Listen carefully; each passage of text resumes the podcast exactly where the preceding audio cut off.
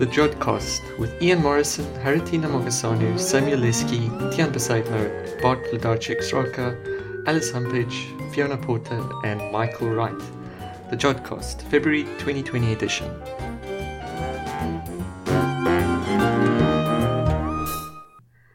Hello and welcome to The Jodcast. I'm Tiaan Bezuidenhout and joining me in the studio today is Bart Wlodarczyk-Sroka, um, who's a new face in the studio. Do you want to introduce yourself a little bit? Hello Tiaan, hello guys. Uh, hi, my name is Bart Wlodarczyk-Sroka. I'm a research master's student at John Drabranck Centre for Astrophysics and uh, I'm working on SETI with Professor Michael Garrett. Uh, now in the show this time, Fiona Porter and Michael Wright interview Anaïs Moller about machine learning to find supernovae for cosmology, and Ian Morrison, Haritina Mogosanu and Samuel Leski take a look at what's happening in the February night sky. But first, before all of that, here's Alice Humpage with this month's news. Thanks, Tiaan. In the news this week, the Spitzer Telescope reaches its final days, the National Science Foundation releases the most detailed images of the Sun ever, and SpaceX launches sixty new Starlink satellites, with one experimentally darkened to lower the light pollution impact. First, the Spitzer Space Telescope has now reached the end of its life. The infrared telescope took its final set of data on the twenty-eighth of January and was retired two days later on the thirtieth. The Space Telescope was launched in two thousand three, its mission initially supposed to last around five years, when the liquid helium cooling the system ran out. Since then, because of its lowered sensitivity, it has been unable to take measurements in the far infrared, and instead has been operating at its lowest possible wavelengths. On the thirtieth of January, NASA put Spitzer into safe mode, where the telescope's non-essential systems are shut down. Among the telescope's main focus was an infrared survey of the Milky Way and looking at light from the earliest stars, but it has made other notable discoveries. This includes things like the discovery of Saturn's largest ring, called the Phoebe Ring, and the first buckyballs, nearly spherical carbon molecules made of sixty carbons. Spitzer was also one of the telescopes involved in the discovery of the seven TRAPPIST exoplanets. Next, the National Science Foundation's Daniel K. Inouye Solar Telescope has released its first images of the Sun. These images are in a higher resolution than ever before and show lots of details of its surface. The image shows a pattern of granules, which are convection cells, superheated plasma, rising from within the Sun. While these granules look small, they are each about the size of Texas. The new telescope will be making lots of new discoveries about space weather in efforts to better predict solar winds and flares that sometimes have an impact on the Earth. Caused by the Sun's magnetic field, the solar flares and winds can knock out communications, satellites and electricity, so it's important to know when they're coming as soon as possible. The telescope hopes to achieve an earlier warning time of forty-eight hours instead of the forty-eight minutes currently. This allows enough warning for satellites to be put into safe mode and infrastructure to be secured before the damage can be done. Lastly, SpaceX launched sixty new Starlink satellites this month. Astronomers have been raising concern over the number of satellites being launched as part of the constellation, increasing light pollution and having an impact on observations, as well as increasing the amount of space debris. There are currently around two hundred Starlink satellites in orbit, and by the end of the year, one thousand five hundred eighty-four of them are expected to have been launched, and a total of twelve thousand are currently planned. With that many highly reflective satellites in orbit making light pollution worse, observing will be increasingly difficult. One of the new satellites has been experimentally darkened as a trial effort to help prevent them from having as big of an impact on observations. The company hasn't revealed how the darkening was done, so whether this is a full solution is unclear, as a darker satellite might make things worse in the infrared as it absorbs the heat of the Sun easier. There are also concerns within SpaceX about the possible effect on the performance of the telescope. It is unknown how effective the darkening will be until the satellite reaches its destination at the end of February. Thanks for that, Alice. Now, Fiona Porter and Michael Wright interview Anaïs Moller about machine learning to find supernovae for cosmology.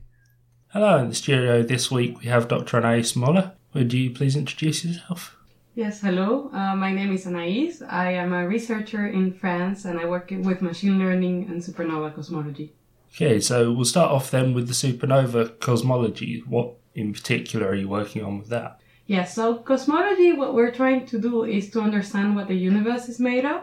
So what we see around us and the stars and everything we can like observe is only around five percent mm-hmm. of the universe. And the rest of the universe is of things that we cannot see, but we can study their effect. So what we do is to try to understand what the universe is made of, and a little bit what is going to happen with the universe in the future and what happened with the past. That's what we do in cosmology. Now with supernova cosmology is that we use particular types of exploding stars to study how the universe is becoming bigger. So there are multiple different types of supernovae, is that right? Yes. So supernovae are basically stars that explode. Not all stars will explode, but a lot of them will. So there are two main types that we work on. One is called type one a supernovae, and these are stars that live with another star. There are two stars together, and one star will start eating material from the other till at one point it cannot eat anymore, and it will explode. When it explodes, it explodes always in the same way, with the same brightness almost. And that one we use for cosmology because they can help us to uh, study distances, to measure distances. Now, there are other types of exploding stars that are called core collapse supernovae, and they're usually very heavy stars that at one point cannot balance their energy budget anymore, their pressure, so they will collapse and explode. But these ones I am less interested on than the first ones, which allow us to measure distances in the universe, and therefore we can study how the universe is becoming bigger. Could you explain to us a little bit about how you can use these to determine distances? So it's really interesting and it's really intuitive. Imagine that you have two light bulbs and the light bulbs are exactly the same. And you have them here in your hands and then you give it to two people and tell them, run away in the night and I'll close my eyes and when I open one will be further away than the other one. And the one that I receive less light and is really intuitive is the one that is further away. But this is all true if the light bulbs are exactly the same. So in the universe, the stars, and you have seen it in the night sky, shine differently. They have different temperatures, they have different components. So you cannot use them as the same light bulb. But type one a supernova, because they explode almost exactly the same, can be used for this measurement. And that's what we do. We search for the supernova. When we find it, we see how faint we see them, and then we can compute the distances. So now, once you have those distances then, does that help you then map out how the universe expands? Yes, so imagine that we live not in the three-dimensional universe, but like in a tablecloth, okay? And this is an elastic tablecloth, two dimensions, or in a balloon, which also can be stretched. So the idea of the cosmic expansion is that that tablecloth or that fabric is becoming larger. So if you have two points in that tablecloth that you have drawn with a marker, and you stretch it, the points don't do anything, but the distance between them increase. So that's what we do. We try to measure that distance and also the velocity of that expansion, because we cannot wait enough to see in thousands of years how much the fabric has moved. Because this expansion has been going on since the universe began and is expected to go on as long as the universe exists. Well, that's the challenge. We're trying to measure very well what is producing this expansion to see if it will continue with the same rate in the same way in the future. But what we know is that the universe has been expanding in an accelerated fashion since uh, a while already. And this is what uh, the Nobel Prize winners in two thousand four or five actually measure. That the universe, we thought that it will be expanding but each time slower. So it's the decelerated expansion probably called. But what they measure is that it was actually expanding every time faster. And to explain this, we didn't have something to explain it. And with the rules of physics, we postulate that we have this dark energy that is making this universe stretch out. And that's uh, the accelerated cosmic expansion that I'm trying to measure now. And the reason we can't measure this dark energy directly is, of course, because it's dark. Like dark matter, it's a substance which doesn't emit light, which is obviously how we detect pretty much all astronomical sources which aren't from gravitational waves. So where does machine learning come into this? Oh, that's very interesting. So we take a lot of images with telescopes around the world to measure these supernovae. But we don't have infinite amount of time in telescopes because there are only a handful of telescopes that can point this to the sky and observe exactly the same thing. So machine learning is a way to actually optimize resources. Basically, we have all these images, this beautiful data, we don't have ways of actually using it completely. So machine learning is a way of actually finding those events. For example, if you have the famous needle in the haystack, how do you find that needle? Machine learning can help you actually finding the shape or finding that particular object that doesn't bend or something like that. And that's the idea of machine learning. But instead of finding a needle, we're finding things in images. Or in this case, we're finding supernova in the images of telescopes. So when you're looking for a supernova with a telescope, let's say you've got before and just as the supernova is exploding, what are you going to be? What's what's the difference? What are you going to see? Imagine that you have a beautiful image of a galaxy a year ago, okay? And now you have a supernova on it. It's just one single star within millions of stars of that galaxy that is exploding. But it's really, really bright. It's so bright that if you make the difference between the new image and the old image, you will see a blob or a circular source. And that's what we are searching for, things that are changing in the sky. Now, once you have that, you already have what we call transients, things that are changing with time. But this can be supernova, but can be other stuff. And machine learning can help you not only to find these transients, but can also help you to identify which type of transient it is. So part of the problem with supernovae is that if you're looking for them by eye, you can only see them as they happen. You just have to be lucky to an extent to start seeing them happen. Is this something machine learning can help with to help us spot what's going to be a promising supernova?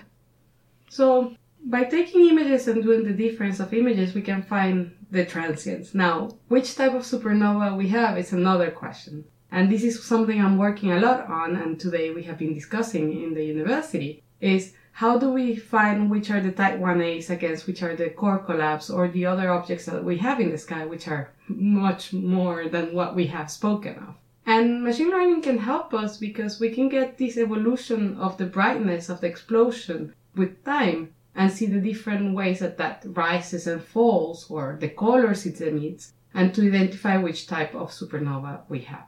Now, traditionally, this is done using spectrographs. So spectrographs, what they do is that they take this image of this exploding star and they split the whole rainbow of colors, or at least a big portion of it. And that will tell you exactly which supernova type you have. However, this time is really expensive and very hard to get, and you only have a very small window to get that spectrum. So what we do is that we use machine learning and just like the colors we observe in these images that we have, and we classify which type of supernova we have. And this is something we have been really working with machine learning because it's so fast and so powerful, and it's such a beautiful thing to use a new technology into science. So when these are classified manually, it's a matter of having a look at these, at these spectra, where lights are different strengths based on what the star was made of.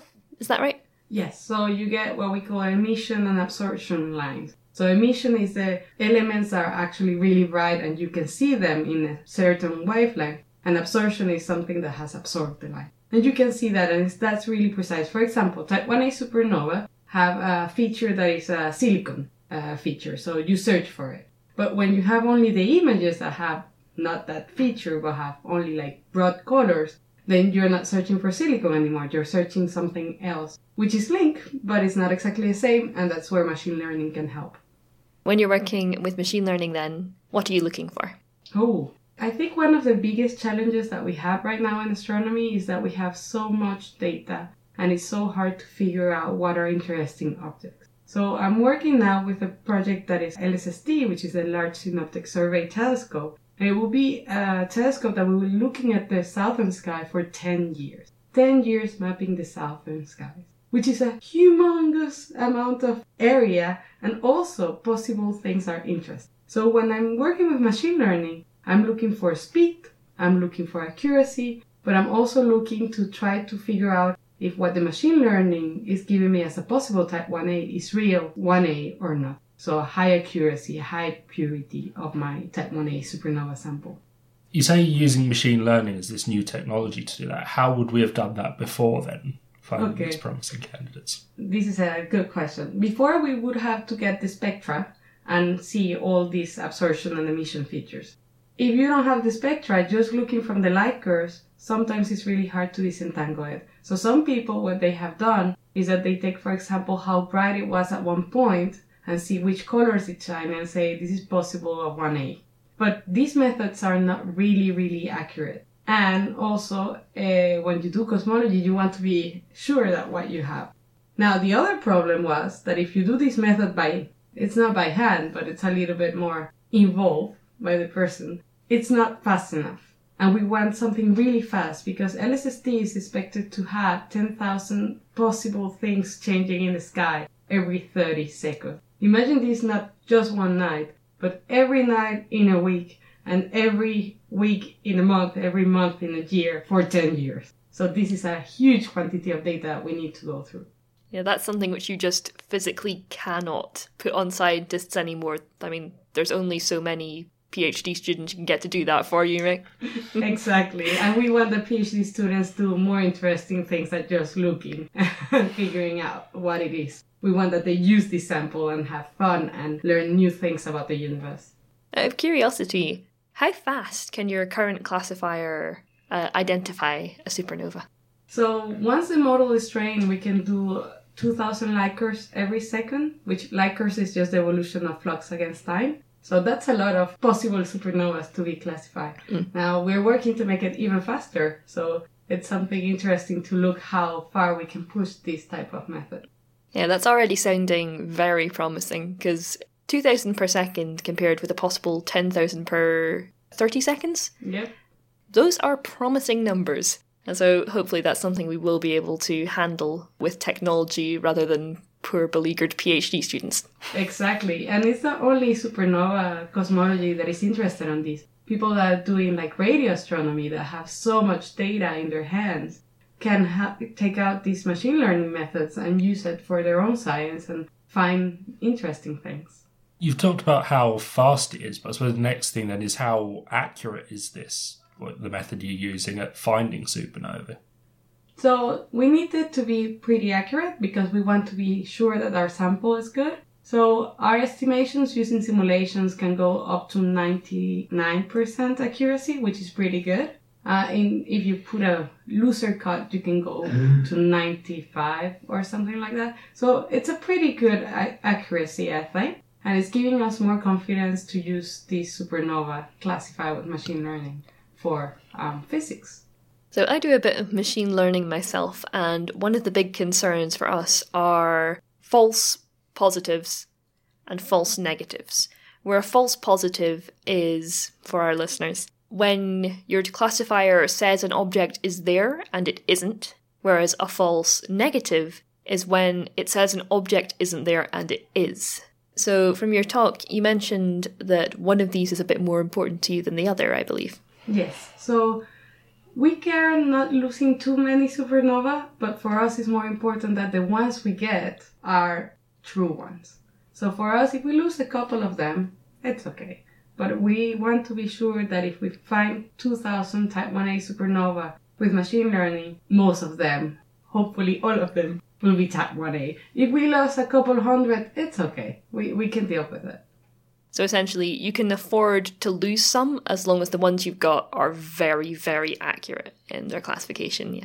Yes, and we're also trying to figure out if we do the co- the opposite, actually, to try to allow more events to be in our sample, how much that will change the physics results that we have. And that's what we call a systematic study. It's trying to figure out how bad can it get as well. And this is a really important part of the science we do. Trying to bend the boundaries to see how far the physics that we measure will change.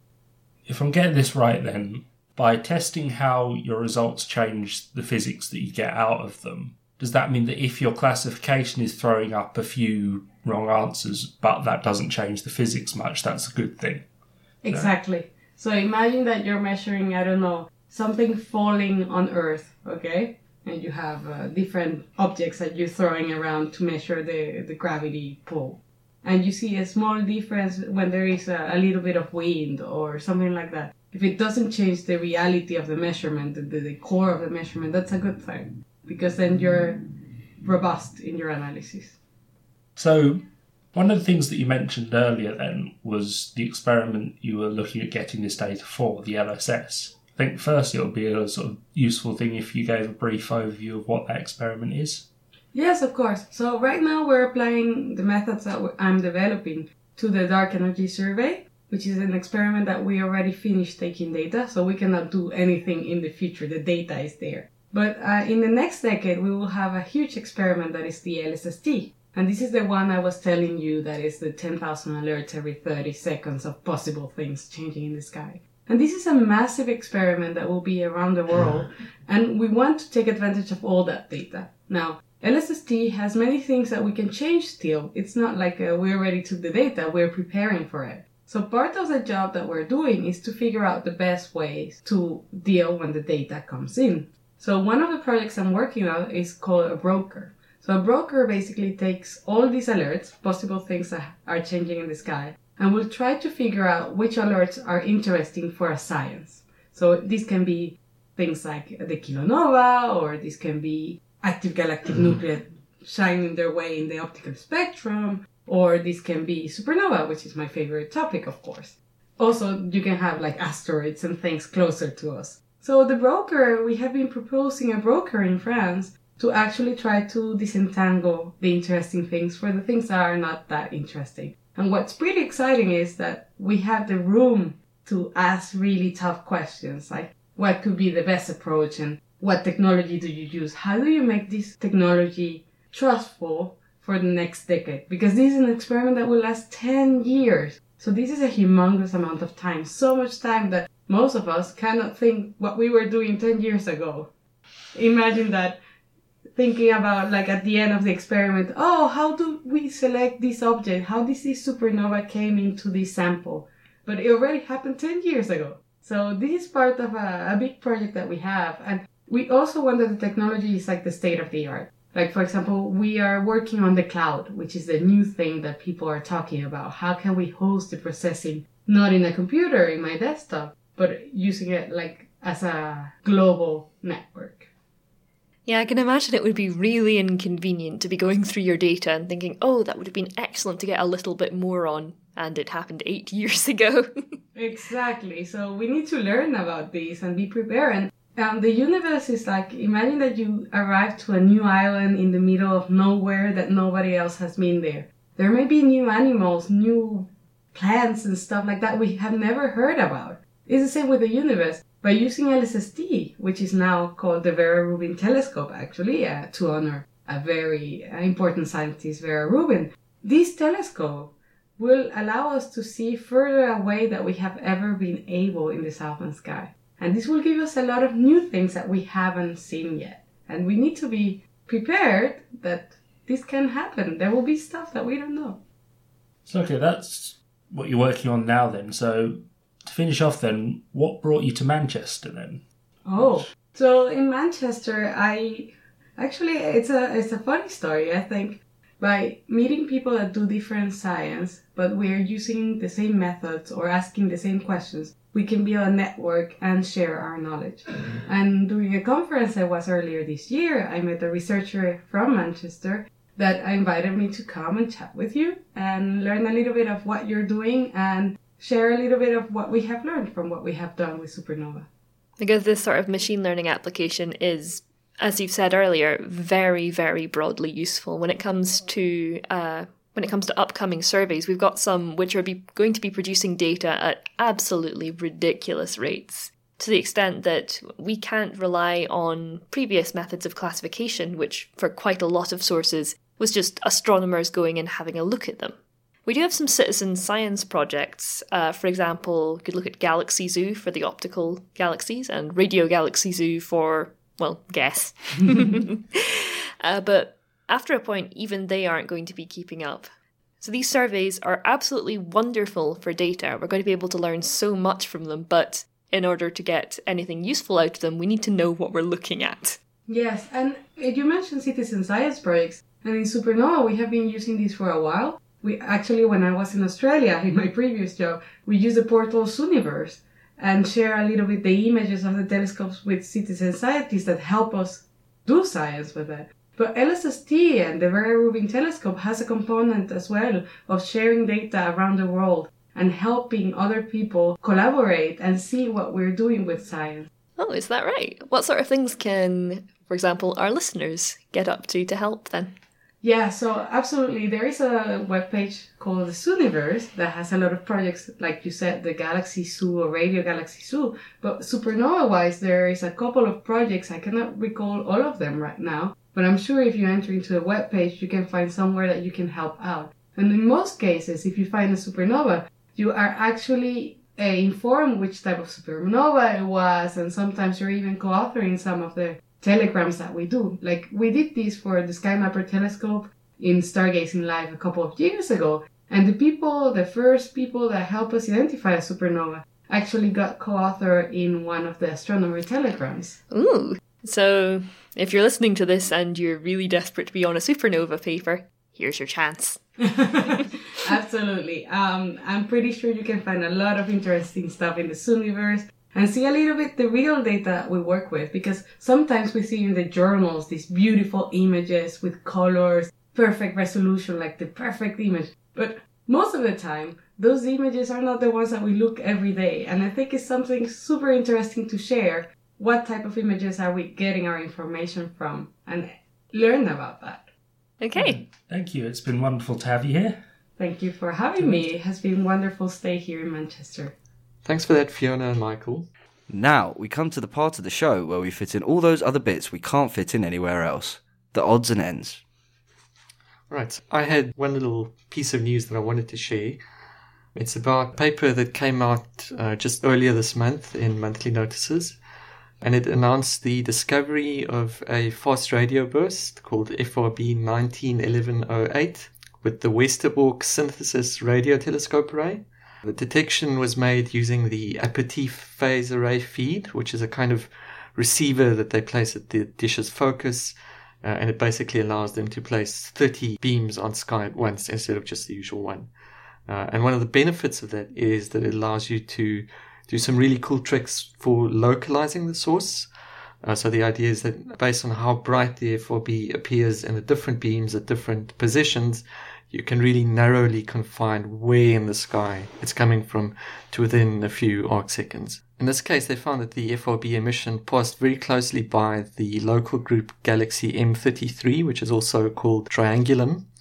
Uh, in fact, the F R B came within eighteen kiloparsecs of its center, uh, which is on astronomical scales really quite close indeed. So they passed through the so-called circumgalactic material of Triangulum. So to give an idea of uh, the scales involved, the circumgalactic halo of M thirty-three is about seventy-five kiloparsecs. So it's passed uh, right through that. Uh, and it also passed right through mm. the galactic halo of M thirty-one, which is also called the Andromeda Galaxy. Now, one of the more interesting aspects of this F R B is the amount of Faraday rotation that was detected. Without getting into too much detail, as light traverses a magnetized plasma, its plane of polarization rotates slowly, and the stronger the magnetic field, the more the rotation. That means that if you can measure how the light was twisted, it gives you an idea of the strength of the magnetic fields that it encountered on its journey to the Earth. The Faraday rotation met- measured for F R B one nine one one zero eight was relatively high, which means that its signal must have been interfered with by some strong magnetic fields somewhere along its path. Now, one of the big problems with looking at Faraday rotation is determining what proportion of that rotation occurred where on the journey, whether most of it was from the intergalactic medium or from the host galaxy. But in this case, there are a bunch of objects passing nearby the galaxies so that they could give us a hint about that. Uh, looking at the Faraday rotations of the other sources within a few degrees of M thirty-one and M thirty-three showed that the galaxies can't account for such a large proportion of it. Uh, in fact, the F R B's Faraday rotation was an order of magnitude larger than any other source in that region of the sky, and it was also of the opposite side. This must mean that the strong magnetic fields must exist somewhere closer to the F R B's host galaxy. That suggests that there is a quite dense magnetoionic environment nearby the F R B's host galaxy, which certain models predict to be required to create F R Bs. The F R Bs that have been localized to a host galaxy so far seem to exist in a range of environments. Some have very little Faraday rotation, but several appear to pass through regions of really highly magnetized plasma.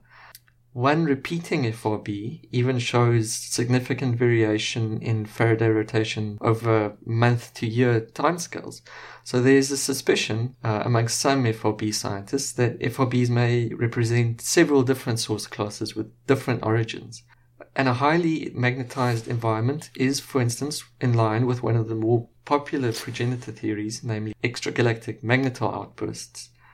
On the other hand, those models also predict that the Faraday rotation should die down as the magnetar ages, uh, which might also explain those F R Bs that exhibit little to no Faraday rotation.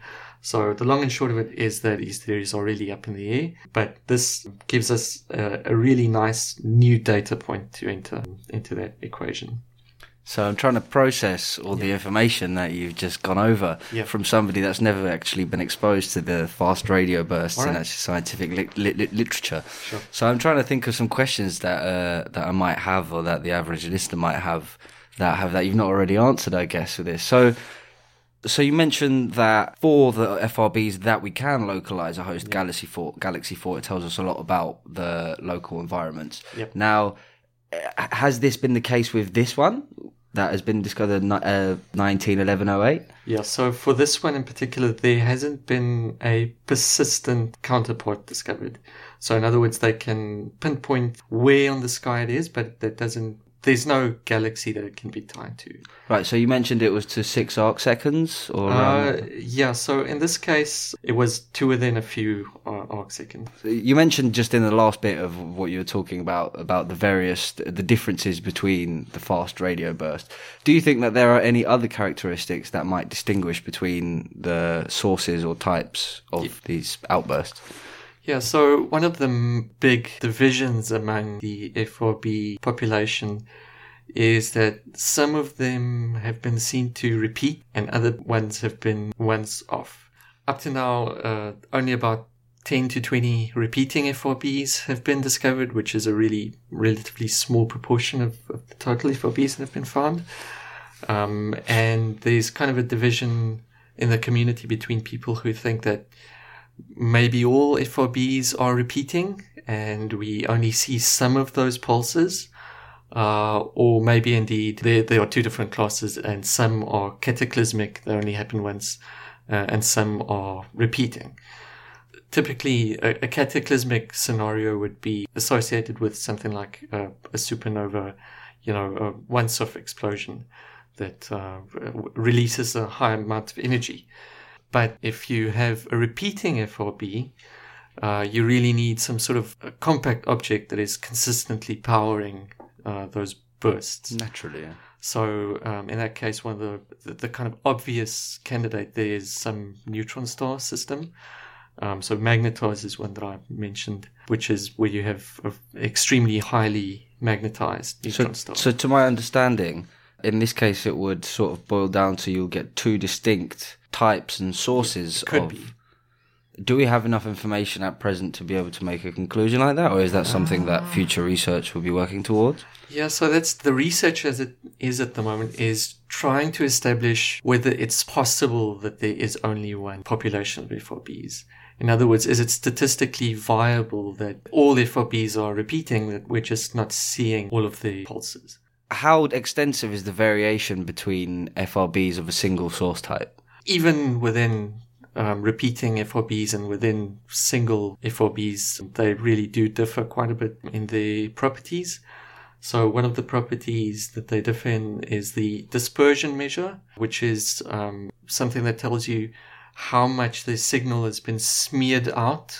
Uh, in, you know, different frequencies have been smeared out by the medium in between us and the source. And some have really high dispersion measures and some have quite low ones. And if you if you take into account the dispersion due to the interstellar medium and the intergalactic medium, that distinction remains. There is still a big difference, which mean, would mean that that distinction, that difference would be in the host environment.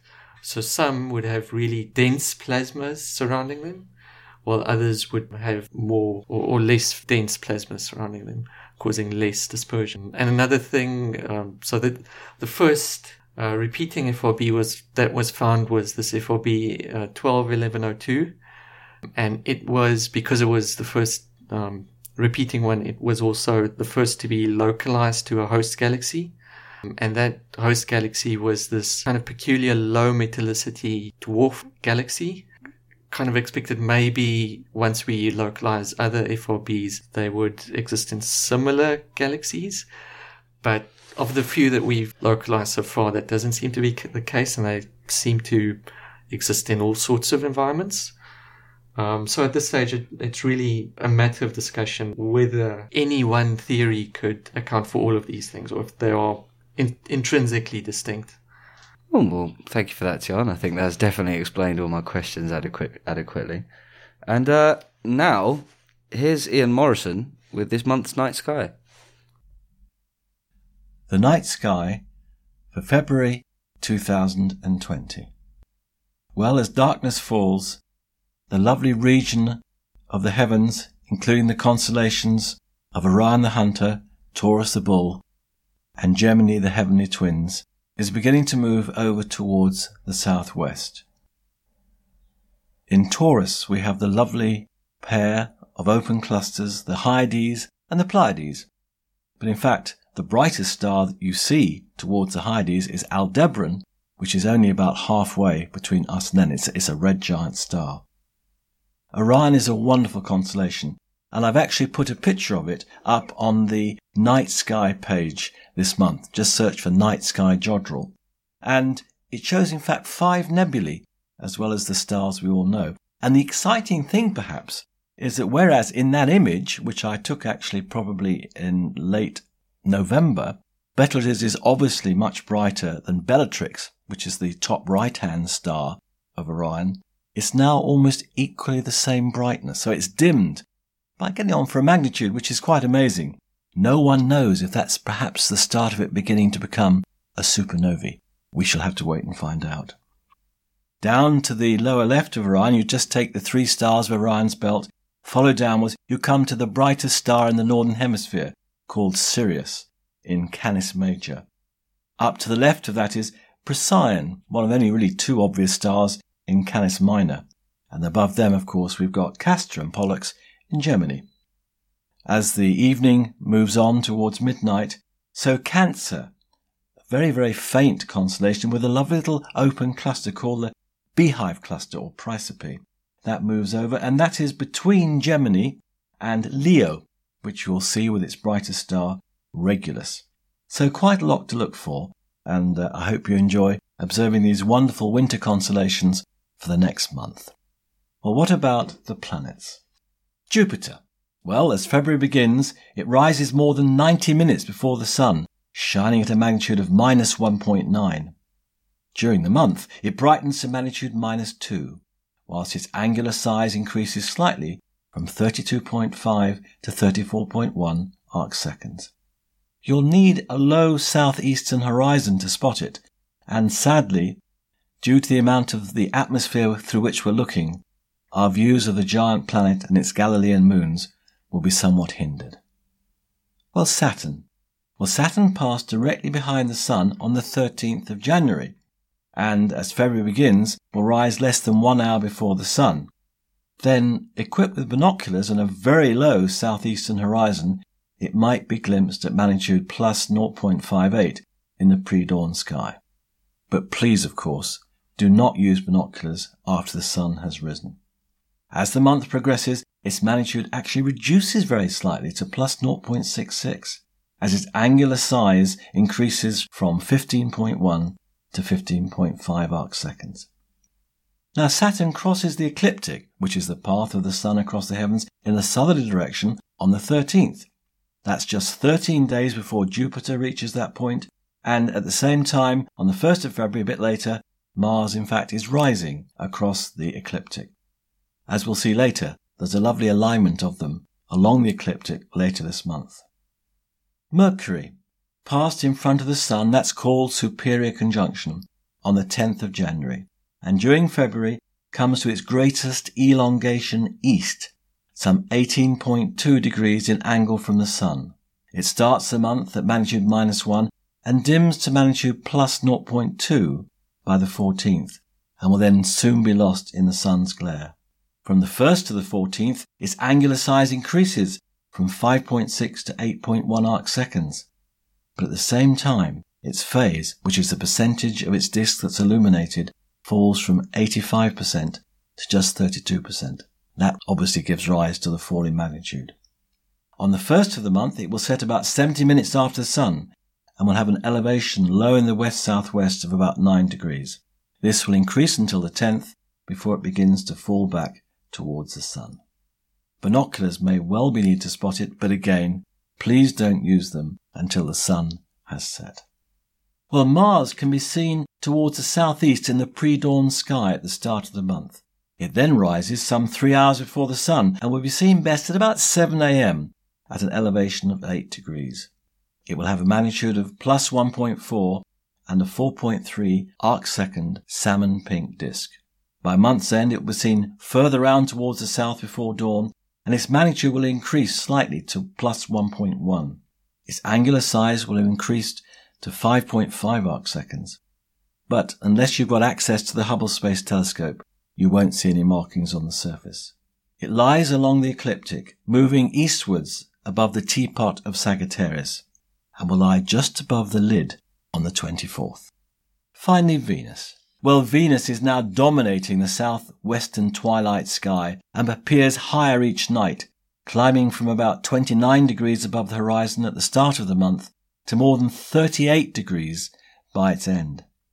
Its angular size increases from fifteen point three to eighteen point six arc seconds, but at the same time its phase decreases from seventy-three percent to sixty-three percent, and so the brightness only increases very slightly from minus four point one to minus four point three magnitudes.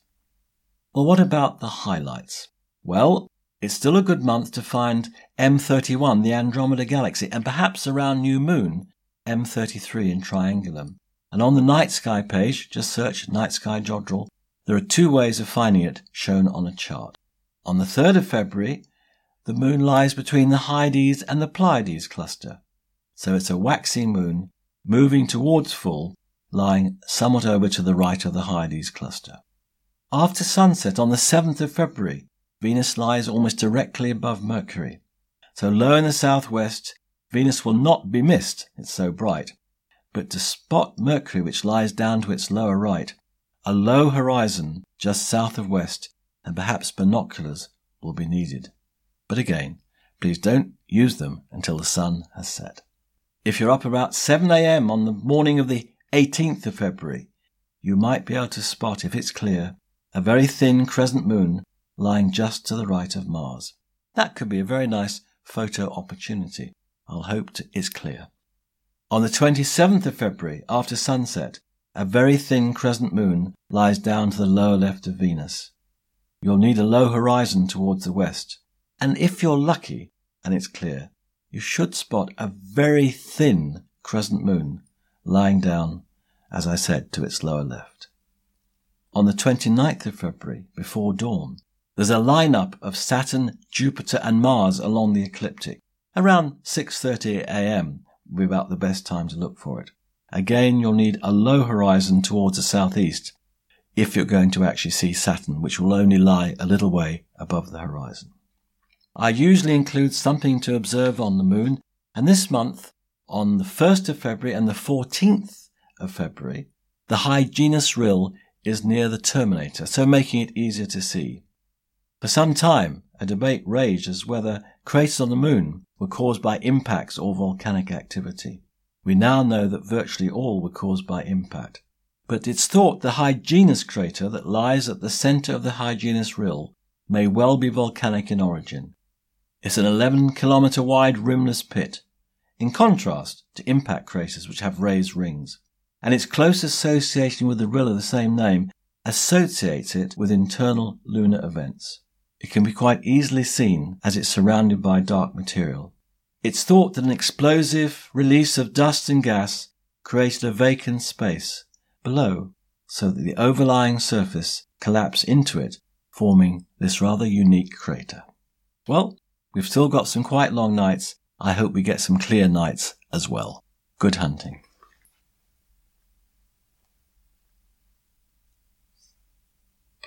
Thanks for that, Ian. And for our Southern Hemisphere listeners, here's Haritina Mogosanu and Samuel Leski with Night Sky Where You Are. Star Safari. Star Safari. Star Safari. Star Safari. Welcome to a new decade of astronomy, discovery, and fun.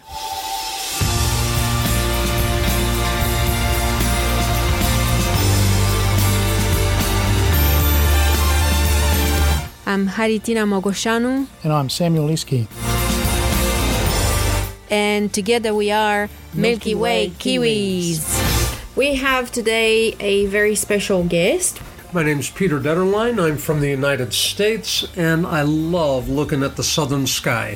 So if you want to find out what's happening in the southern sky, this is the podcast to check. Thank you, Peter. And we can confirm that, for those who believe in the flat earth, that Peter did not fall off the earth in coming to New Zealand. But he came here on an airplane. That's right.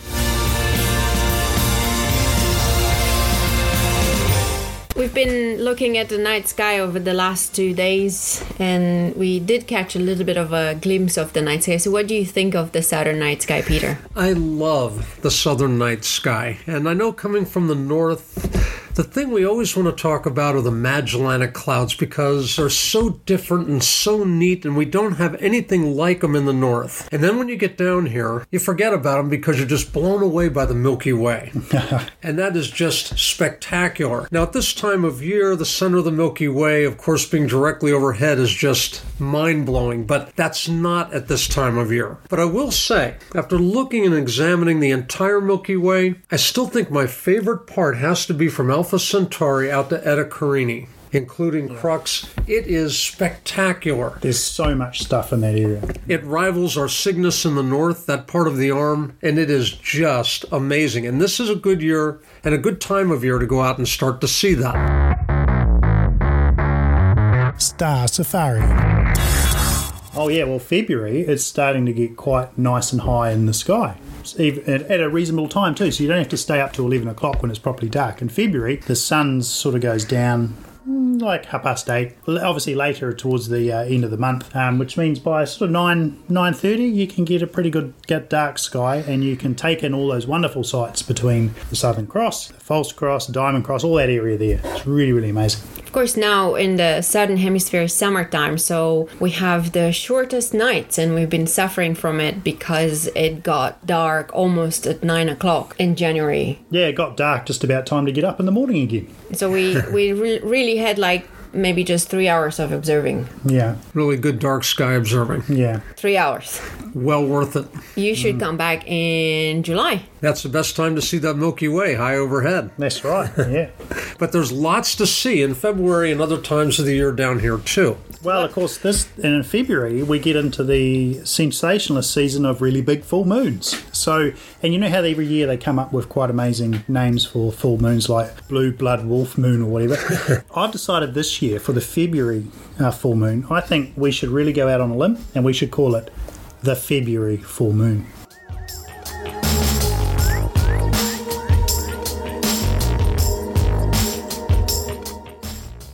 That Ooh. Is amazing. That is very astronomical of you. Yeah. I've never heard of that one. No, well, what do you reckon it'll catch on? We have the micromoons and supermoons, a February full moon. Yeah. That wow. might catch on. Yeah, that's a well, great I idea. We could give it a go. I mean, I'm putting it out there. Let's see what people reckon.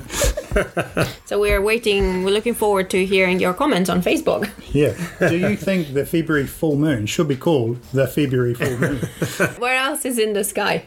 Well, to be fair, actually, the February full moon is at about three hundred sixty thousand uh, kilometres, so it is a little bit closer than normal, and it, but not as close as it is the following month, where it's at about three hundred fifty-four thousand kilometres. So uh, it is that time of year when the, the full moon looks a little bit brighter than normal.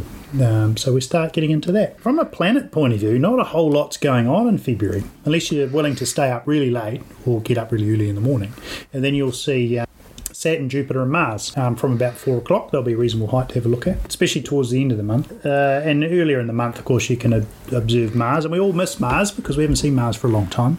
Yeah, we miss Mars a lot. And there's an opposition of Mars coming up this year, which will be... But we're still graced with Venus in the evening sky. Ah, oh, true, but we see that all the time. Actually, one that always gets seems to get forgotten is Mercury. So maybe in maybe in February we'll uh, try and see Mercury. I don't know when we'll see Mercury in February. That would be fantastic. Always enjoy looking at Mercury. Yeah. Nothing like seeing the smallest planet. Yeah. yeah.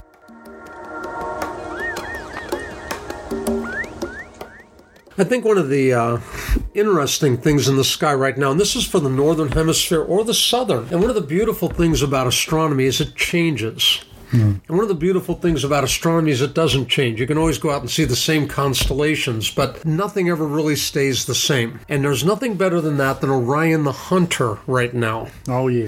Mm. Now, in the northern hemisphere, Orion glides across the sky with his feet to the horizon. And here he's got his head pointed down and kind of staring at the ground as he moves. But that star that marks his foot is the bright star Rigel. Beautiful blue star, which means foot. And when you get to Betelgeuse, the star that marks his shoulder, meaning the armpit of the giant, beautiful red star out there, they kind of rival each other in brightness.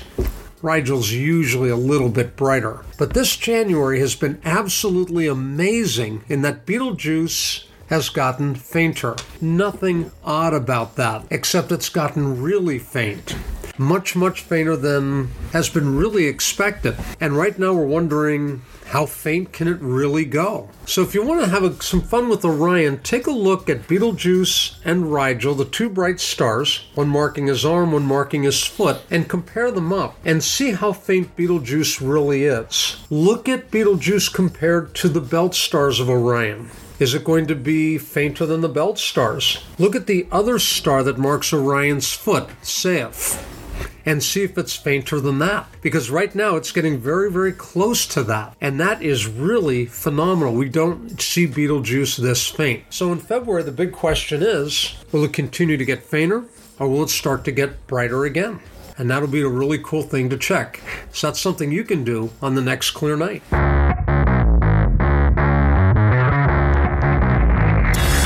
So, Peter, with Orion's shoulder, Betelgeuse, right? Mm-hmm. Yeah. And potentially losing, Orion losing his shoulder. So, being this uh, big chap with a big sword who's pointing at the ground, well, we have to think about a different story for Orion. Well, it's going to be tough. If he loses that shoulder, I mean, he's holding the club with that shoulder, so the club's got to fall somewhere, right? Mm. Well, that could be a problem. I mean, I don't know who's going to be the problem. And for you guys, it's facing the ground. Yeah. Yeah, it's falling directly. Now, in the northern hemisphere, just hit him in the head. Well, of course, Betelgeuse being Betelgeuse used to be Alpha Orionis.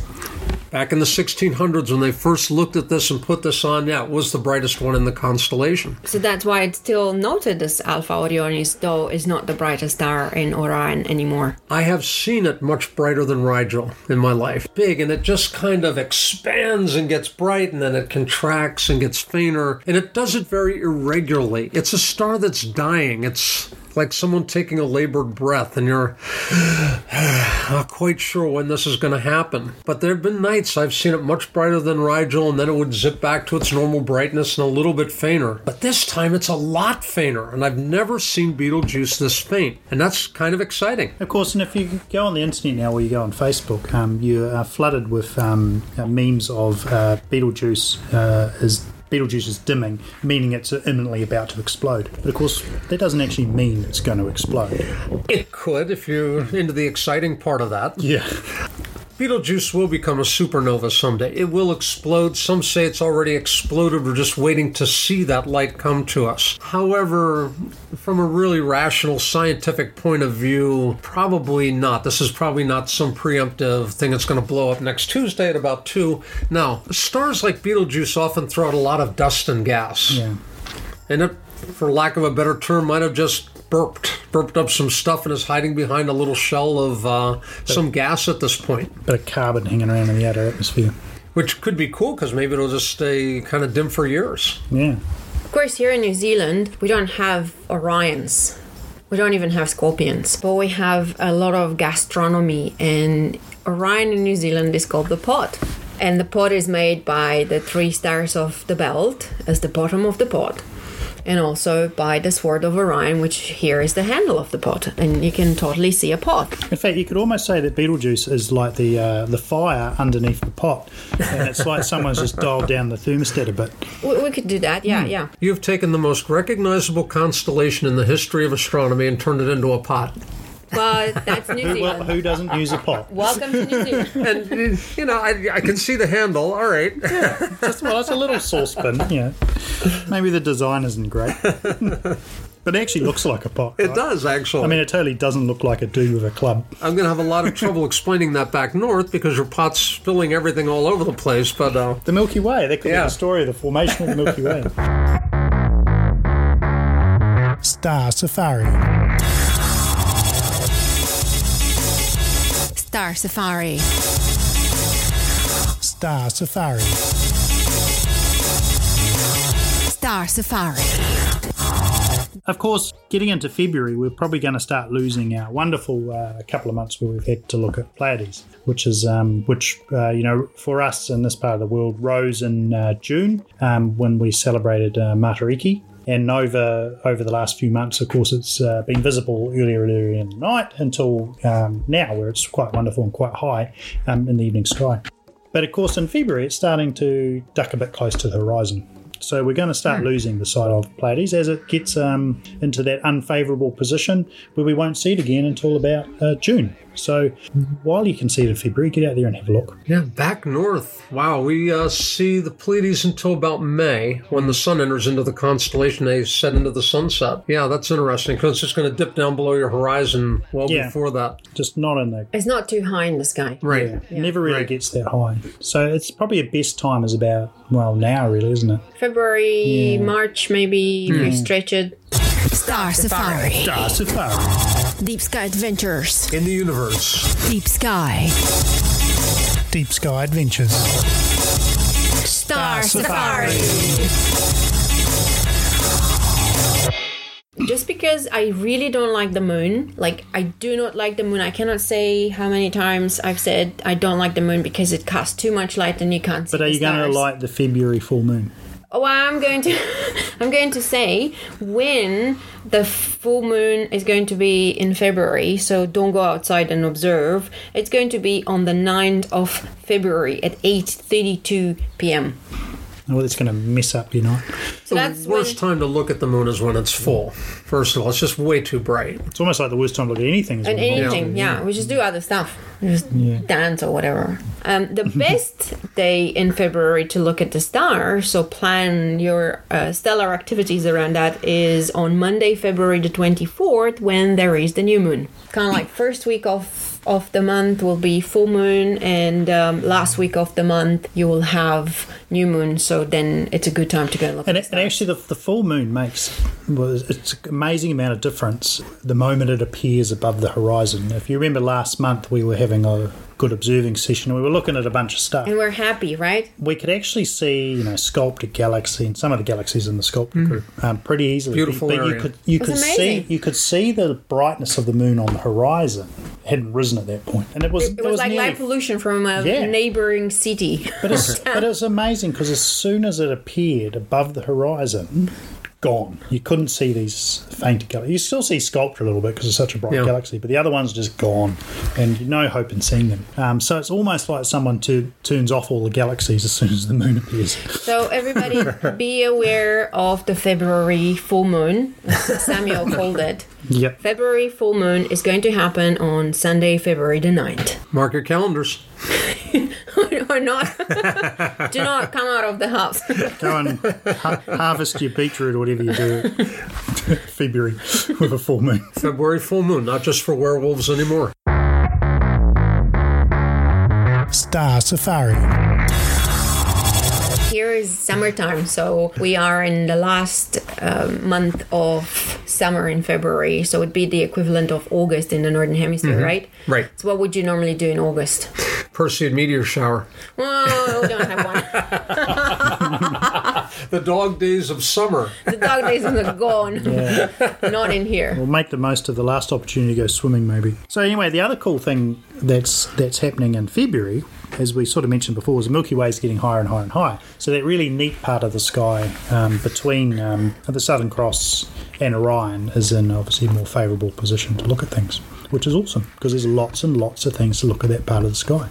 The beautiful part about being down here now is seeing the Magellanic clouds. Mm-hmm. And the large Magellanic cloud is coming up close to the meridian. The small one is heading over into the west a bit. But as we get into February, that small Magellanic cloud is going to be getting a little bit lower, a little yes. tougher to see. Mm. But the large Magellanic cloud and the Tarantula Nebula, all that beautiful stuff, will still be up nice and high, and some of the best times to take a look at it if you're not out on the February full moon. And, and well, actually, if you have an O three filter... Yep, you can see so much of the terrain. So now you want them to go out on February ninth to look at the large Magellanic Cloud. Yeah, well, that's it, a, here's that, the challenge. Right. Yeah, get, get out there in that February full moon, that, you know, ancient February full moon. You know, if we could make sunglasses with O three filters on them, that'd be amazing. Do you know, if actually the, a couple of weeks ago we held out, we held up a one and a quarter inch O three filter to your eye like that, and you just scan the Milky Way, and Eta Carina Nebula was the brightest thing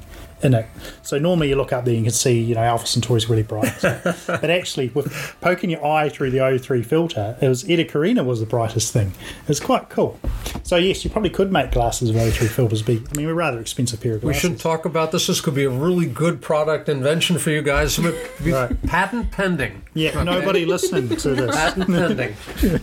Nobody. It's already in. The patent's already in. You yeah. haven't heard anything. Yeah. It's a copyright.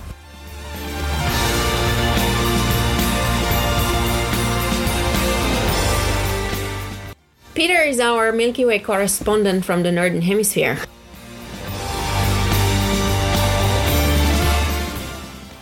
He talked to us many times about uh, events that happened there, like the eclipse, the solar eclipse. Now we have you here. Tell us how that eclipse was. Oh, yeah. Oh, the eclipse was absolutely fantastic. It was the sixth total eclipse I've seen. I've traveled around the world to see these things. But this was the very first one I could actually take a telescope to. We could pile as much astronomical stuff in a Jeep that it could hold. There was barely room for passengers.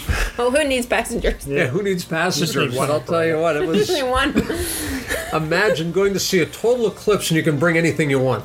That was the most fantastic part of all. And I decided to set up with two telescopes that were identical on the same mount side by side. One had a camera and I could visually look through the other one. And that was just... I honestly I didn't really take a look at the pictures. I'm just kind of, yeah, there, yeah, here, yeah, here, okay. And just kind of moving things back and forth. But I got some good images as well. And it's always fun with friends. And I watched it out west, in the American West, and as it got dark and you hear people screaming and shouting from all the hills and countryside around and getting all excited, the sky turned really, really dark and we heard wolves howling. Which was really kind of neat. It wasn't people pretending to be wolves. You know what? Maybe. It wasn't a wolf moon. But it wasn't a full moon. Right. Not a wolf full moon. It would have been a new moon, so. I, I do have the T-shirt. I still have it. Oh, good. I'm bragging with it everywhere. Good. What amazes me with the uh, people that image the eclipses is uh, how they can come up with some really fantastic images. But it's not something you get to practice that often. This, and that's what, you know, with me, it takes me a lot of practice to get a decent image. Um, so I don't know how good I'd be at taking an image of the... You have an eclipse that lasts two minutes. That yeah. two minutes goes by really, yeah. really fast. You've got to have your setting. You can't stuff it up and go, oh, geez, I'll try this setting next time. And a lot of people, I would prefer to take an eclipse on land because I know the land's not going to move, but I've been on a lot of eclipses at sea where you're on a cruise ship, and they practice the day before, and they stop the ship to show exactly how it's going to be, and you can look on your screen, and you can watch the sun go up, to the top pause, of the screen, and then come down, and then go up, and when it goes up, you got a few seconds right there, so you put that in the center of your frame. And then when the ship goes up, you know, like click, click, click, click, click, and it starts to go down. And it starts to go click, click, click, click, click, and you start moving. And it's really wild, so you don't get any uh, shakes to the thing. But yeah, there are all sorts of uh, ways to work that. And uh, you hope for the best. Yeah. But I will say with each eclipse, it's kind of like a faster version of Halley's Comet. Every time Halley's Comet comes around every seventy-six years, we got better and better technology to view it, better telescopes, instruments. Our eclipses are like that now. Our cameras are better and more portable, and uh, we're now stacking images and learning how to do that. And with the C C Ds, the images are much better than what the photographic film we used back in nineteen ninety-one when I first started, and cringe looking at some of those pictures, but remember fondly what it looked like to the eye. Yeah. Yeah, so the next one will even be better. We call them retro, we don't call them cringeworthy. Yeah. It's just amazing to get any image at all, but you're staggering to think the equipment people used. And in fact, you talk about Halley's Comet, and I, was, I remember the, the photograph of the Cook telescope. It's the Carter Observatory that uh, took a picture of Halley's Comet back in, in nineteen ten. Right. Um, and it's, it's I mean, it's it's a great picture for nineteen ten. You think, wow, it's just in, just incredible how far the technology's come. But the camera, of course, isn't a nice, cool little one and a quarter inch high speed, um, you know, camera that can do one hundred fifty frames per second or more. It's a right. big wooden box that you chuck a photographic plate in. You'd have to have a few of those and hope for the best. And Halley's Comet in nineteen eighty-six was fantastic for you guys in the Southern Hemisphere. So we heard.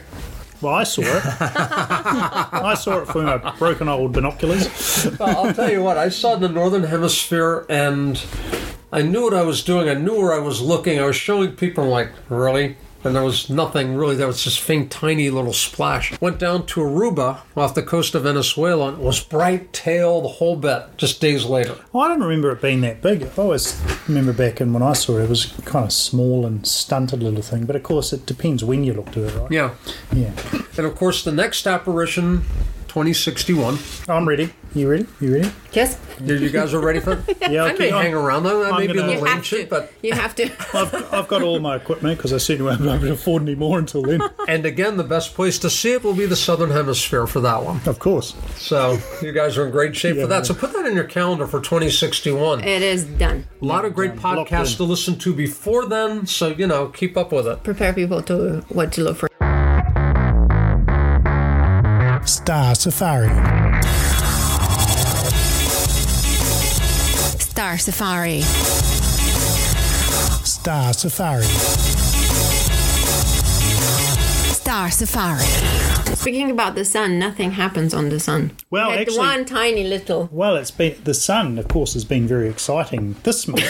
With uh, was it A R two seven five three, I think, the active region, which has now developed into a sunspot, uh, which is hugely exciting. Now, hopefully, in February there'll be some more exciting sunspots. But it's been, I think, the longest period without a sunspot for an enormous amount of years so far this year, which is. Uh, Well, I mean, the sun's really in its minimum. And if, I think it's at peak minimum in April this year. And then it'll, uh, well, maybe it won't. Maybe maybe it'll stay minimum for longer than we think. For all of us who enjoy imaging with those solar telescopes we spend all that money on, we're really kind of waiting for Solar Max to come up in a few years. Oh, yeah. So it'd be interesting to see how many Solar Maximums uh, solar telescopes last for. Star Safari. Star Safari. Star Safari. Star Safari. So let's talk about the northern part of the sky and the things that yeah, are... Gemini? Pokemon. Yeah, Gemini. Gemini mm. will be in the sky in February.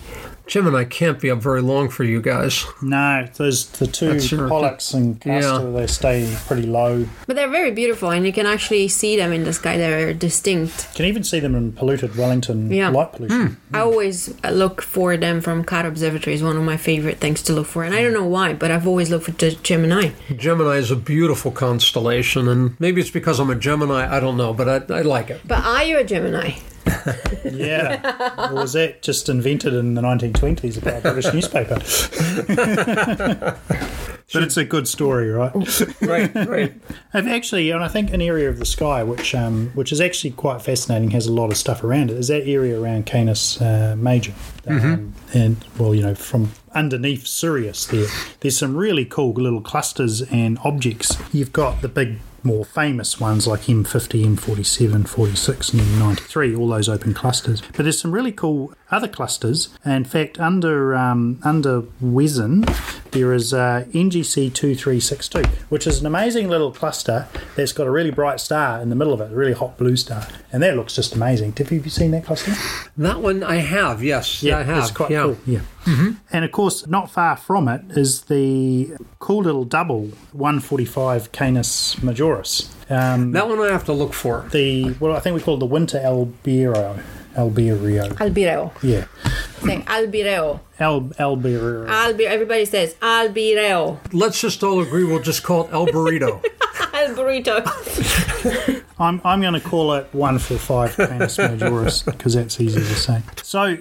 Of course, that's a lovely double, which has that really contrasting colour between the blue star and the and the yellow star. It's really amazing mm. to look at, and that's in a the, good separation, obviously. Yeah, they are. They're quite. They they're yeah. kind of close enough that they're clearly right. you know in, in the same family, but um, far enough apart you can easily spot them. So you don't need um, you know perfect seeing. Um, but they look they look wonderful, and it's nice and bright too, and relatively easy to find. But not a lot.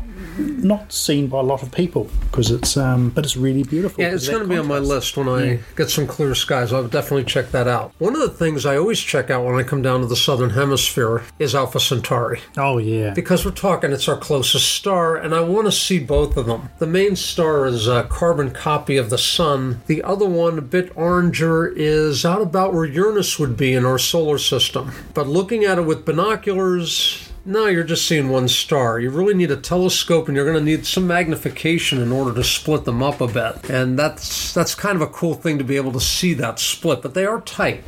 They are tight. And especially at the moment, because I think it's about a it's about a five arc second split between them at the moment. Yeah. It might even be a tiny bit less.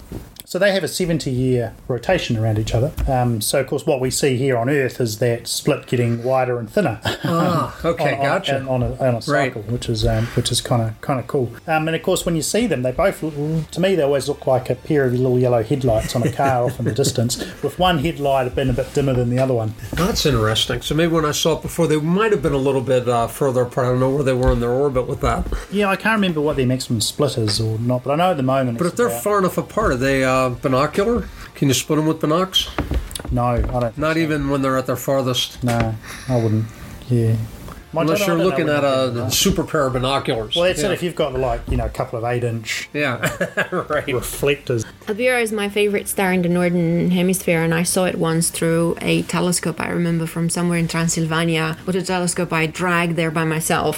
It was um, quite an experience in the, in the middle of the mountains, where the seeing was really, really good. And I still remember the blue and the orange hue that it had. It was just beautiful. Beautiful colours, and it's nestled in the middle. Milky Way, it's it's just gorgeous on a gorgeous, really gorgeous clear night without mm. any moon. Boy, that's uh, that's spectacular. Yeah.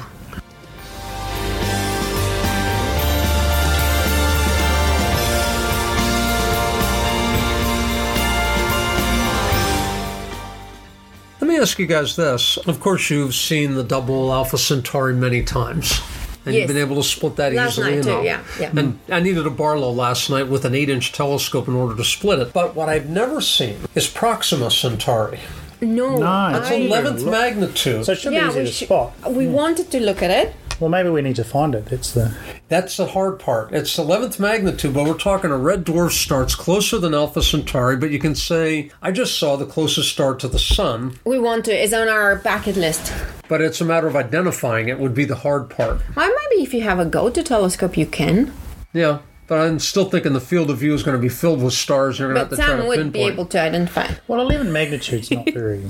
How tough can it be? It's small, faint, Come and on, red. Sam, you can find anything. I mean, this, basically, with that big telescope, you can see the birth of the universe, so we should be able to um, we should be able to find it. Here's the challenge. Let's identify Proxima next time. Well, and, and if we get bored with that one, we can always go and have a look at Acrox and split mm-hmm. that, because that's a bit closer than... Um, than Alpha Centauri, so we want a bit more of a challenging one to push the good seeing. I could good just seeing. split the Alpha Centauri last night with the sixteen-inch telescope, and I don't know what eyepiece you had. Oh, that was a huge eyepiece. I think yeah. it was a thirty-two mil or something. Yeah. I needed well, the twenty-two can... with a two Barlow for the eight. Yeah, you normally got to throw the it. double Barlow in it. Acrox is a bit harder. You've got to probably use a nine mil eyepiece and the Barlow uh, to split that one. But you can split it. I mean, you can still see it. You can drive a bus through the gap, so it's pretty... Um, mm. No, this one was like really close together, but it was still beautiful. It's quite low. Just make it. Yeah, yeah, it was mm. pretty bad. Of course, the, the trick with these is... Mate, wait till they're out of the atmosphere a bit. And you could spend a lot of time with the Southern Cross. Well, if you can wait, because we had cloudy skies, like mm. an hour and a half into the fun. Yeah. Mm-hmm. But for February, it'll be up a little bit higher. Yeah.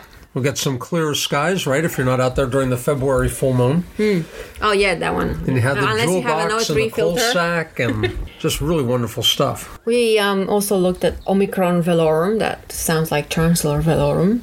And that was very beautiful. Tell me about that one, because that's one I'm not really familiar with, and you guys rave about that. Well, I think it's really awesome. It's it's kind of in the same type of open cluster like, like Southern Pleiades. It's big. You, you've got to move the field of view around a little bit to see all of it.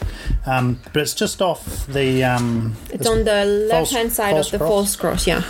And it's a nice big open cluster. There's not actually that many stars in it, but they're nice blue stars. They look really cool. And you can see it naked eye. It's to the left mm. of Delta Velorum. That's Omicron Velorum cluster, and here it is. But through your uh, telescope you're talking, this is a really pretty section of sky.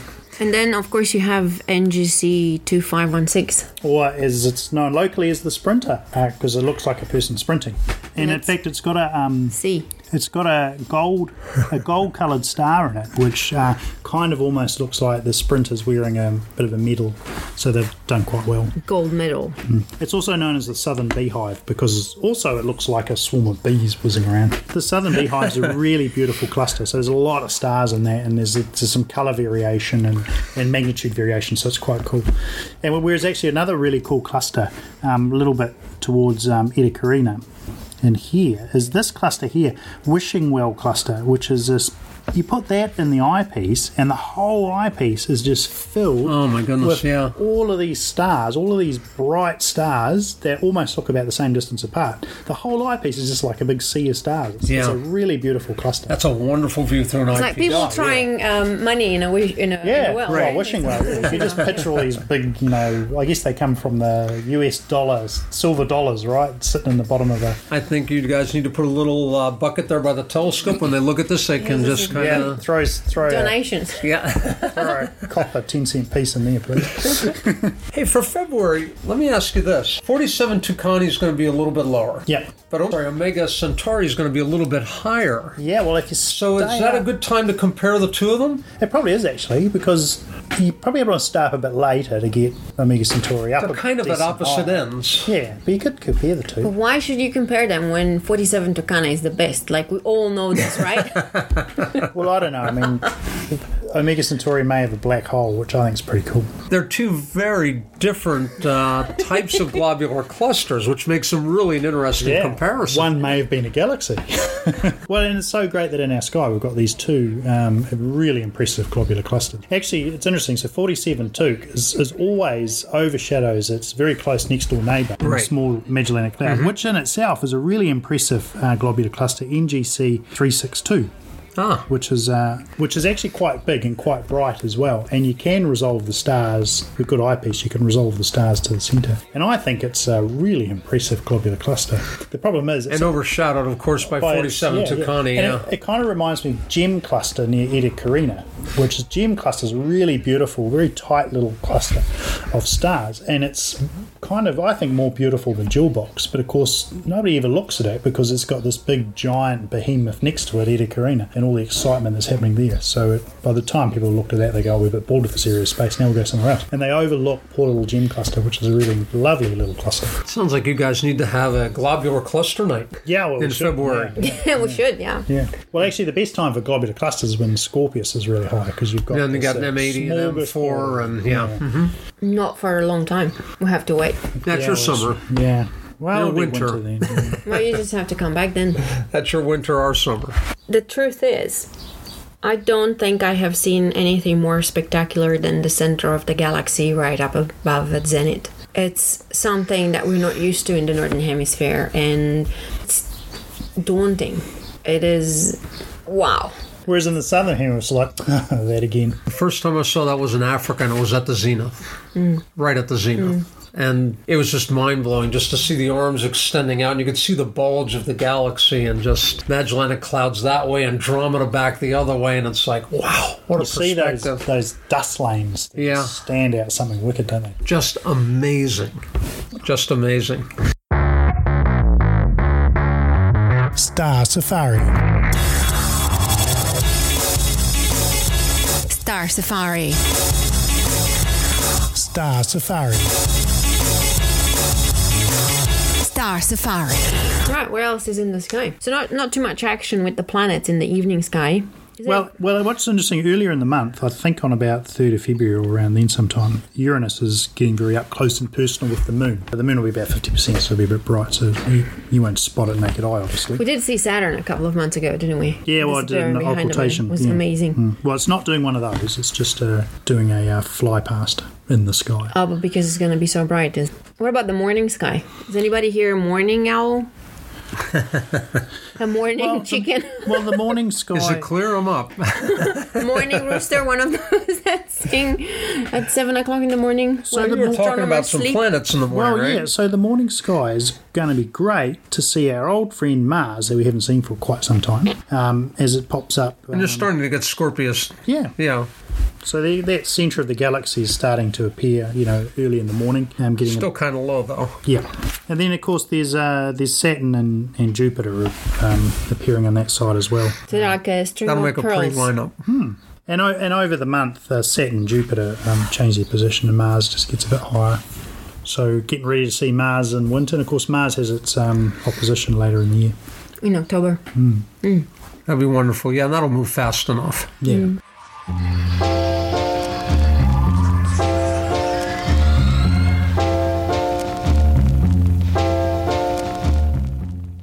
So t- talking about Mars, Peter, you are the chief astronomer of the Mars Desert Research Station Observatory. Yes. How does that go? What what is what does it even mean? Well, we've got a simulated Mars hab out in the Utah desert, and out there we've got all sorts of different activities for crew members to go out. It's a place where people go to learn how to live on Mars. And I've been out there and asked to build an observatory for them. We now have two of them. One is a solar observatory, and one, of course, takes a look at the nighttime sky, and it's robotic. So it's able to be used anywhere over the internet. Wow. So crew members can use it, and we have students using it and that sort of thing. And it's uh, a really phenomenal place under some very, very dark skies in the United States. Which actually looks like what Mars looks like in pictures. It does indeed. And you're well aware because you've been out there. And uh, that's actually where we first met. Guilty as charged.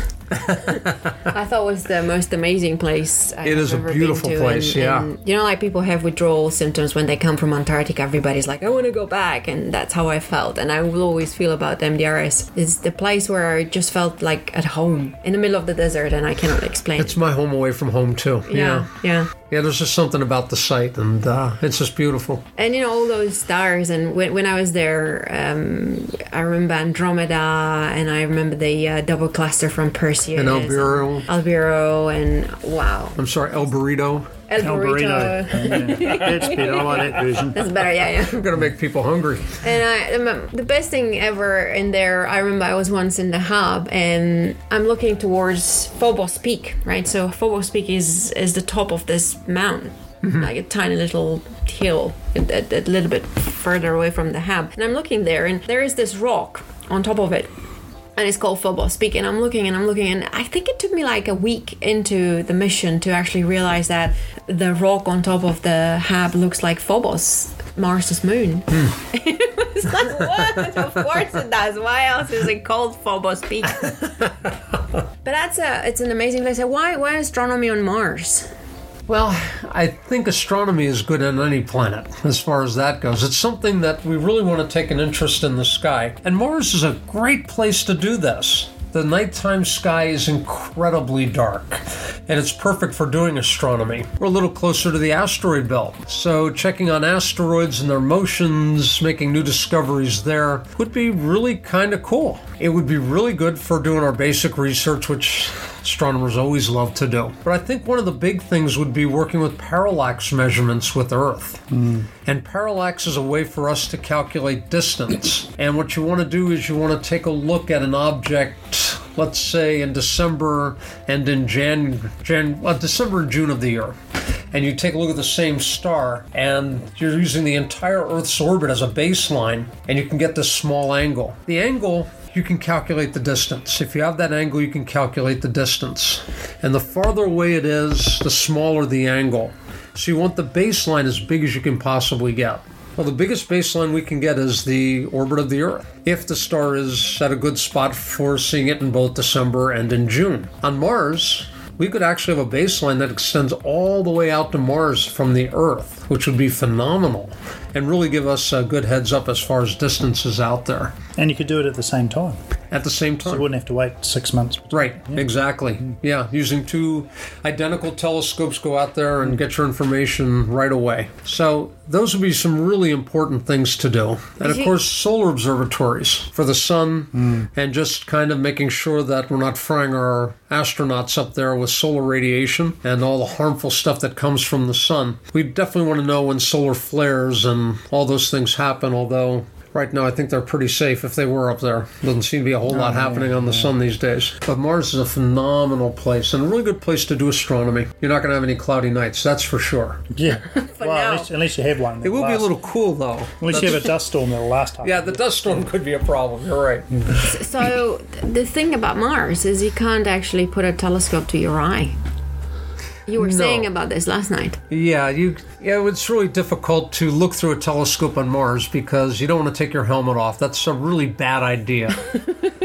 So everything's going to have to be remote, which means you get to sit comfortably inside the hab with your cup of coffee or tea and right in the computer, just type things up and see your image come through. And so, that's the way it'll have to so be done. So, of course, it's what a lot of people don't realise. It's it's not the temperature and the lack of a breathable atmosphere that means it's bad to take your helmet off. It's the lack of pressure mm-hmm. because of the atmosphere is, like like you said last night, it's at one hundred thousand, basically what it would be like on Earth at one hundred thousand feet. Which, which is been to. Which is incredibly, no. which is incredibly high. Yeah. You know, that's three times higher than uh, what the... Um, commercial airliners fly. What's right. the um, highest you've been? Well, the highest I've been is forty, forty-six thousand feet. Um, so that's not even halfway to how. And, and up at that height, you have and you had to wear a suit. Yeah, well, you well you've got a. It was just a, it was in a small jet, so you had to be um, pressurized and on oxygen and stuff. And you know, as the you know, you look at the S R seventy-one, the U two, when they're flying at sort of eighty thousand feet, seventy thousand feet, they're basically in spacesuits. So when you're at one hundred thousand feet, which is even higher than that. Um, It's, it's basically no air. Yeah. So yeah, the pressure, of course, is means things are going to boil at a very low temperature, right. including your skin and blood and everything, mm-hmm. um, and the inside of your eye. Not nice. Yeah. So that, that that I imagine would be the first thing. If you decided to actually have a look at the telescope with your eye, um, yeah, Don't. probably not going to use your eye again. What we need to do is develop an observatory because we love to look through the telescope. That's that's the romantic part of it. That's that's the beauty of it. You know, in science, we don't do that too much anymore, but that's the really fun part about going out to the star watches is looking and physically seeing this and well, getting sure your mind you and heart filled with that. Membrane around there. Well, that's what I'm thinking. Yeah. Can we build an observatory that has a type of pressurized membrane, mm. but now you're looking through something else which is going to distort the image? No, no, like the, the membrane sealing the... So you have the telescope stick outside the dome yeah. like the old yeah. cartoons and yeah, just yeah. Uh, have a little membrane yeah. in there? Yeah, that you can sort of move around. Must be a way to do it. Must be a way to do it. It's really going to be an interesting membrane. You're moving the scope around and following yeah. and tracking. That's uh, there's some really smart people out there. That that would be. Uh... well, but until then, until we go to Mars, let's encourage our audience to go out and look at the night sky as much as they can with your own eyes, because you're not going to be able to do it on Mars. Or binoculars, right? Or telescopes, or yeah. just your eyes. Or just your eyes. Just the yeah. eyes, yeah. But I mean, just seeing the Earth from Mars would be the, like the most amazing thing. Well, we're always watching um, Mars from Earth, right? Imagine that. That's what we do in real position. Imagine spending all that time and effort like we do now trying to image Mars. When people are on Mars, they'll spend all that time and effort trying to image Earth. Star Safari. Another amazing thing that you do, Peter, you draw pictures of the night sky, mm-hmm. right? And th- these are deep sky objects that you're... I drawing. just started doing sketching. I've had the time now to do sketching, and I love it. And you're very talented, I must say. Oh, thank you. Thank you. Well, I'm still learning and still growing with this, but what I love about sketching the most is I'm looking through the telescope. Mm. And I do everything with the scopes, and I image, and I do all this stuff constantly, but sometimes I image so much, I'm like, I really just want to look through the telescope again. I, I need to get back to that. And sketching really allows you to notice where the stars are located and and really allows you to take the entire scene in. And you look at it first and you think, what looks unusual about this? What's the thing I want to capture with this? And your eye has to really soak it in and take it in, and you start to see the little nuances and different shadings and things, and it's fun. It's really uh, well worth it. You get to know the object when you sketch it. Very, very well. Well, I did sketch the, um, what's that galaxy? Oh, Sculptor Galaxy. I did sketch mm. Sculptor Galaxy a month ago, mm. and I did it because I wanted to put it in my brain and remember where it was, mm-hmm. so when I'm looking for it, or, you know. And it was the best thing ever, because now I've got it on my on my yeah. retina. Right. Yeah. Right. And I remember when, um, in two thousand three, when Mars was very close to Earth, and I very first time joined the Bucharest Astro Club, we, we went to this very dark place, and what we did, right, all all night long in that place, we drew Mars. Hmm. And I could see Syrtis Major, which is what we were talking about before, how amazing that feature is on Mars. But I also remember drawing the Dumbbell Nebula. Right. So these two objects, it's uh, been amazing things. And drawing, indeed, it just puts things out there in your brain, so you can find them, remember them. But it's it's it's everybody's eye, right? So, like, it's drawing these things through your own hand. Right, it just makes it so so beautiful. It helps so, you to remember it. So you, you just gifted us a, an amazing drawing of the Pleiades, which is, I'm looking at it right now on our shelf, and it's absolutely gorgeous. And it is and it is an Thanks. artistic representation. No, as I was saying, you're very talented, and you would think, you know, stars, but they're, they're hard to draw. Especially nebula as well. Yeah, mm. but that is absolutely fantastic. We'll put a picture up online. Mm. You always say drawing, uh, making a straight line is difficult. Making a dot is difficult. Mm. A round dot. Mm. That's not as easy as it sounds. Because mm. you've got to try and capture the magnitude and the colour. And, right, yeah. right.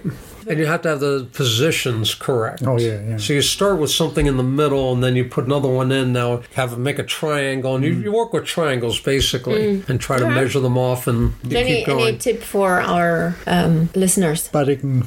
I need for tips drawing. Yeah, yeah, for, for drawing. drawing. Yeah, mm. yeah. That I would start there. Um, you know, if you could go online to the Astronomical League, they have observing clubs. And I love their observing clubs because they have long lists of anything you would possibly ever want to observe. If you're into galaxies, they've got flat galaxies, they've got groups of galaxies, regular nebulas, just the best nebulas. And they have a nice list for you. But they also have a sketching club. Wow. And in the sketching club, you have to sketch, I believe it's fifty objects. And they have, here are the fifty you need to sketch. And it really is a nice way to get started and to learn how to do that. But yeah, to get started, you draw a circle. That's your eyepiece view. And I think of it as actually the numbers on a clock, twelve, one, two, three, going all the way around. And you move your eyepiece so that you have a star in the center, because that's really easy to find the center. And you kind of work it out there, take the next bright star, and from that point is out. The two o'clock is about a third of the way, two-thirds of the way. You put the next bright one in. Yeah. Once you have two, you can calculate the third one. Once you have those, keep working triangles to get the bright ones in. Then you work some of the fainter. You don't have to put every object in. That's not that critical or important. And keep in mind, this is for you. So as long as you enjoy it, what you're creating is really wonderful, and it's something that you will remember. Mm. So just have fun with it. And there are lots of books that'll teach about shading and doing all that kind of stuff too. But I would start with a star field, a simple star field to begin with. And you can get a lot of fun and satisfaction out of that. You pick a simple one like the Sag- Sagittarius star field. Yeah. Omicron. Uh, no, yeah, yeah. Well, that one would be. It's only a few stars. There you yeah. go. Yeah.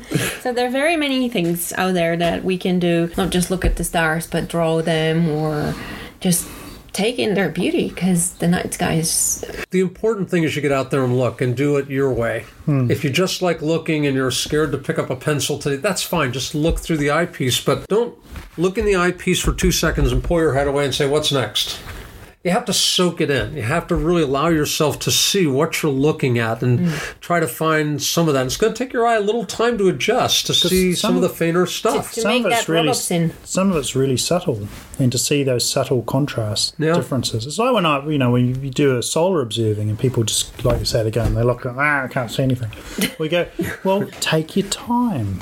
And then when they do take their time, suddenly they start seeing some of the granulation on the surface. And if there's mm-hmm. like an active regional area, they can spot it out. There is a prominence there. Yeah. But these things don't just leap out at you. They require you to take your time, think about it, look around the whole eyepiece, use averted vision, you know, and get used to the subtle changes in contrast. Yeah. It's like the thing in hiking where they say, well, if you walk your own walk, hmm. well, on this you're going to explore astronomy any way that you want to do it that's going to be fun for you. You star your own stars. Yeah. There you go. Wow, and with this amazing advice in mind, Haritina Mogosanu, Sam Leski, Pete Detterline, we wish you clear, clear skies. skies so that you can always see the stars and always remember that we are made from the same stardust as they are. And look out for the February full moon. It's going to be a bad one. And keep looking up.